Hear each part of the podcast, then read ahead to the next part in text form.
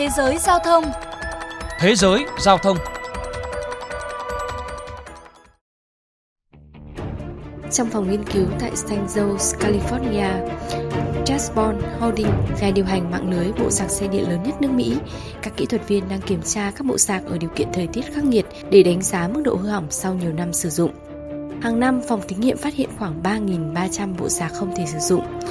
Quá trình của ChargePoint nhằm khắc phục một trong những vấn đề cấp bách nhất của quá trình chuyển đổi xe điện. Các trạm sạc công cộng thường không hoạt động, bộ phận bị hỏng, màn hình thông tin bị đóng băng, hệ thống thanh toán gặp trục trặc hay bị kẻ trộm lấy cắp dây. Có những kẻ phá hoại còn đi làm hỏng fix cắm sạc, thậm chí là nhét thịt xay vào đó. Cô Celestine Hong cho biết gia đình cô hiện có 2 chiếc xe điện. Thế nhưng cô đang cảm thấy khá bất tiện mỗi lần sạc điện cho chiếc xe của mình. Chúng tôi lựa chọn sử dụng xe điện vì không muốn bị phụ thuộc vào xăng dầu. Xe điện thì hiệu quả, nhưng nó trở nên rắc rối khi ngày càng có nhiều tài xế lựa chọn lái xe điện. Bạn không thể tìm thấy một nơi để sạc điện. Trước thực tế này, chính quyền Tổng thống Joe Biden đã dành 5 tỷ đô la Mỹ để xây dựng mạng lưới sạc dọc theo các con đường lớn và 2,5 tỷ đô la Mỹ để sạc trong cộng đồng, nhằm thuyết phục mọi người sử dụng xe điện. Ông VinGroup, giám đốc điều hành bộ phận nghiên cứu ô tô toàn cầu của JD Power cho biết họ đang ở thời điểm phải giải quyết những vấn đề chạm sạc trước khi tiến xa hơn trong việc áp dụng xe điện. Kết quả khảo sát của JD Power cho thấy 2 năm trước, 14,5% số người được hỏi cho biết họ không thể sạc pin tại trạm công cộng. Bây giờ con số này đã tăng lên 21,4%. Còn tại Anh, ZMAP Ltd, công ty có ứng dụng theo dõi dữ liệu trực tiếp từ khoảng 70% bộ sạc công cộng, năm ngoái đã phát hiện ra 6% trạm sạc không hoạt động. Vấn đề trạm sạc đang đe dọa tương lai của xe điện. Trạm sạc công cộng đang là một liên kết rất yếu trong chuỗi tiện ích của ô tô điện khi mà nó vừa thiếu vừa hay hỏng. Bên cạnh đó, do các trạm sạc bố trí ở ngoài trời nên phải chịu tác động của thời tiết, công tác bảo trì của nhiều trạm sạc cũng không thường xuyên. Cùng với đó, bộ sạc phải tiếp xúc với nhiều loại ô tô điện khác nhau cũng khiến ảnh hưởng đến độ bền. Một nghiên cứu năm 2022 cho thấy khoảng 25% trong số 657 phích cắm không hoạt động. Anh Karun Kabit, một người đang thuê xe điện Nissan, chia sẻ: Tôi đang sạc điện cho chiếc xe của mình tại nơi làm việc, mất 5 tiếng rồi vẫn chưa xong. Đây là điều tôi cảm thấy rất khó chịu nhất. Có một số trạm sạc bị hỏng, vì thế mà các trạm sạc khác luôn đông đúc và phải chờ đợi.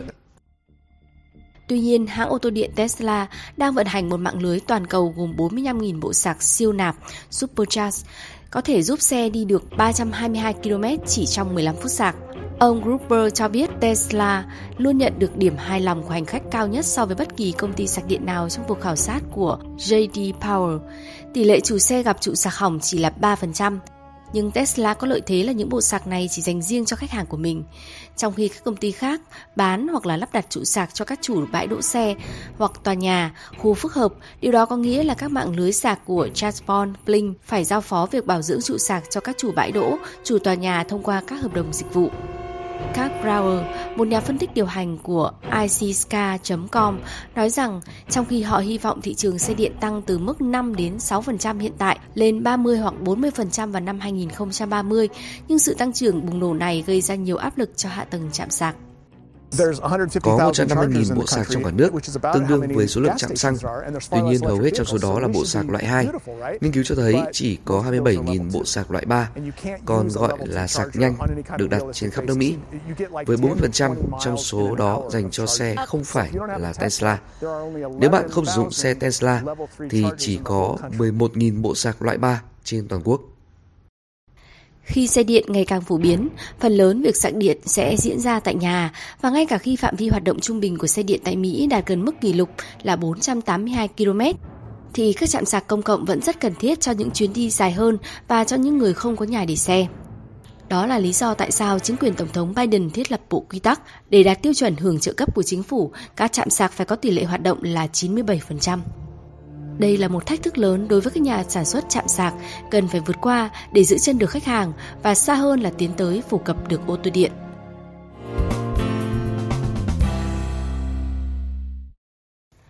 Còn tại Việt Nam, ô tô điện ngày nay đã không còn quá xa lạ với người dân.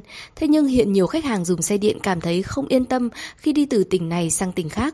bởi hệ thống trạm sạc thưa thớt, nhất là trạm sạc ở các bãi đậu xe dọc các tuyến tỉnh lộ, trong khi số lượng xe điện ngày càng tăng. Nhất là VinGroup vừa tuyên bố sẽ lấn sân sang mảng cho thuê xe điện với 10.000 chiếc. Theo thông tin từ VinFast, hiện có hơn 150.000 cổng sạc cho xe máy điện và ô tô điện phủ khắp cả nước. Các chuyên gia cho rằng, muốn thúc đẩy người dân dùng xe điện, cần đầu tư hạ tầng trạm sạc phủ khắp thay vì chỉ chú trọng đến đẩy mạnh doanh số bán xe. Đầu tư hạ tầng sạc điện là một bài toán cấp bách cần giải quyết rồi mới tính đến chuyện phát triển ngành ô tô điện. Nếu không hoàn thiện được hạ tầng trạm sạc với những quy chuẩn cụ thể thì việc phát triển xe điện tại Việt Nam vẫn khó khả thi. Đến đây chuyên mục Thế giới Giao thông xin được khép lại. Cảm ơn các bạn đã chú ý lắng nghe.